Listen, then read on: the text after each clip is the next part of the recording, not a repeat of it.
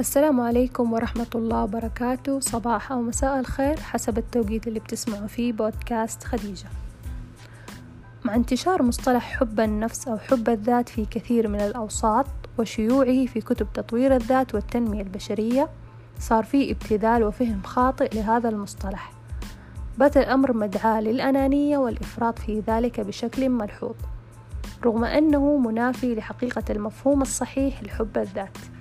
أصبح الكثير يستخدمه عند إسداء نصيحة أو عند تبرير تصرف أناني. فحب النفس لا يكون بتهميش الآخرين والنظر لتلك النفس على أنها أفضل من غيرها. يعني الناس اللي يعتقدوا أن حب الذات مجرد كلام وأفعال هدفها الاستمتاع واللذة المؤقتة وإني لو ما عملت أشياء معينة هنا أنا ما أحب ذاتي أو ما بمنحها الحب الكافي وكلام كثير عار عن الصحة.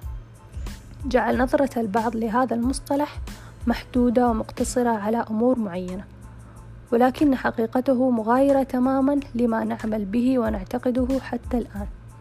فأن أحب ذاتي يعني أن أقدرها وأهذبها بصقلها وتعليمها. أن أجعلها نفسا باحثة تتوق للعلم ولإضافة أمور ذات معنى لحياتها. لما أحب نفسي حب صحيح عميق وليس سطحي. راح أوصل لمرحلة أنتبه فيها للكلام اللي أسمعه. لأني مدركة تماما لتأثيره علي سواء كان سيء أو جيد.